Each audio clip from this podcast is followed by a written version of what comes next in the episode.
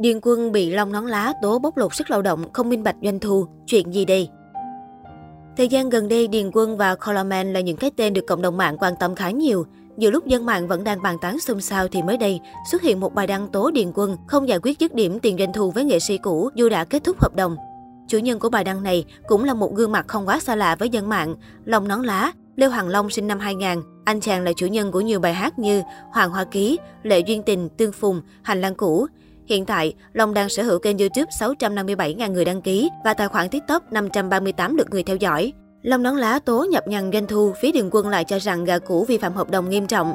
Bài đăng của anh chàng kể lại những vấn đề của mình với Điền Quân, công ty chủ quản cũ trong suốt thời gian làm việc và sau khi kết thúc hợp đồng. Tóm tắt nội dung bài đăng như sau.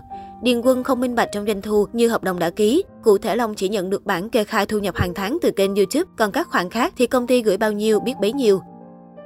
Ngoài MV góc sân trường thì các sản phẩm của Long Nón Lá được ra mắt trong thời gian ở công ty đều không được đầu tư chuyên nghiệp. Thay vào đó, Long tự sáng tác, tự liên hệ producer để làm nhạc và quay video bằng điện thoại. Theo anh chàng, công ty không chịu đầu tư vì chơi các sáng tác mới, chi phí tốn kém, nhưng đến khi thành hit thì vẫn được chi doanh thu. Theo Long Nón Lá, Điền Quân bóc lột sức lao động của mình. Cụ thể, không kiếm sâu cho Long Nón Lá, mà bắt gà đến nhà hàng của công ty hát vào thứ Bảy và Chủ nhật hàng tuần, không được trả các xe lẫn tiền đi lại. Điền Quân không hề có kế hoạch cụ thể nào về việc ra mắt sản phẩm hình ảnh, đều do Long Nón Lá tự ra nhạc. Điền Quân không rõ ràng trong việc chi phần trăm doanh thu. Sau khi Long Nón Lá có hai bài hát lên trên, công ty muốn thay đổi phần trăm, tăng phần trăm của Điền Quân và giảm phần trăm của Long, nhưng Long không đồng ý. Ngày 8 tháng 4 năm 2021, Long Nón Lá quyết định thanh lý hợp đồng trước thời hạn, gồm có hợp đồng kênh YouTube với Điền Quân Network, hợp đồng quản lý độc quyền với Coleman Entertainment và được đồng ý. Ngày 9 tháng 4 năm 2021, Điền Quân Network đã remove kênh YouTube của Long ra khỏi hệ thống MCN và Long là chủ sở hữu kênh duy nhất. Long nón lá kích team quản lý chăm sóc kênh ra.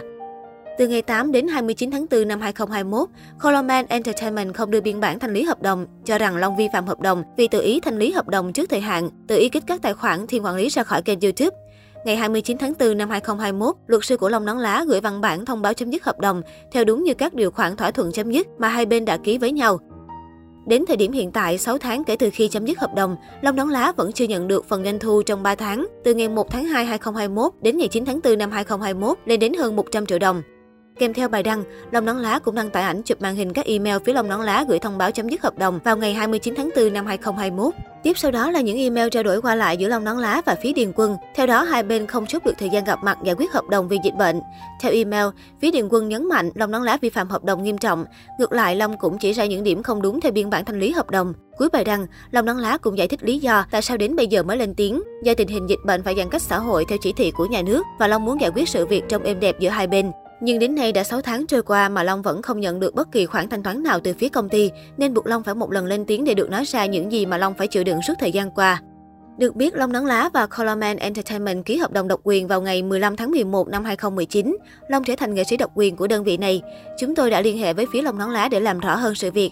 Theo đó, quản lý của Long Nắng Lá cho biết, sau khi Long đăng bài, phía Điền Quân vẫn chưa có bất cứ phản ứng nào. Ngoài ra, phía Long Nón Lá còn cho biết thêm, sự việc từ tháng 4 cho đến hiện tại, hai bên vẫn có phản hồi, nhưng phản hồi cuối cùng là của phía Long Nón Lá để khẳng định mình không vi phạm hợp đồng và đòi doanh thu còn lại.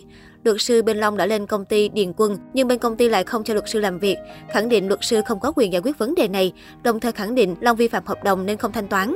Điền Quân còn khẳng định kênh YouTube của Long là của Điền Quân và muốn lấy kênh đó. Về tình trạng của Long nón lá hiện tại, quản lý chia sẻ, Long không bị đả kích nào, nhưng vốn dĩ Long từ dưới quê Bạc Liêu lên để tham gia nghệ thuật, nên khi bước vào công ty và gặp sự cố như vậy thì cũng hơi sốc. Hiện tại Long đã về quê được 4 đến 5 tháng nay rồi. Nhà Long chỉ có hai mẹ con ở với nhau dưới quê, nên khi thấy con lên Sài Gòn rồi gặp sự việc như vậy, mẹ Long cũng buồn và xuống tinh thần. Vì vậy mà thời gian vừa rồi, Long về để an ủi mẹ cho mẹ đỡ lo.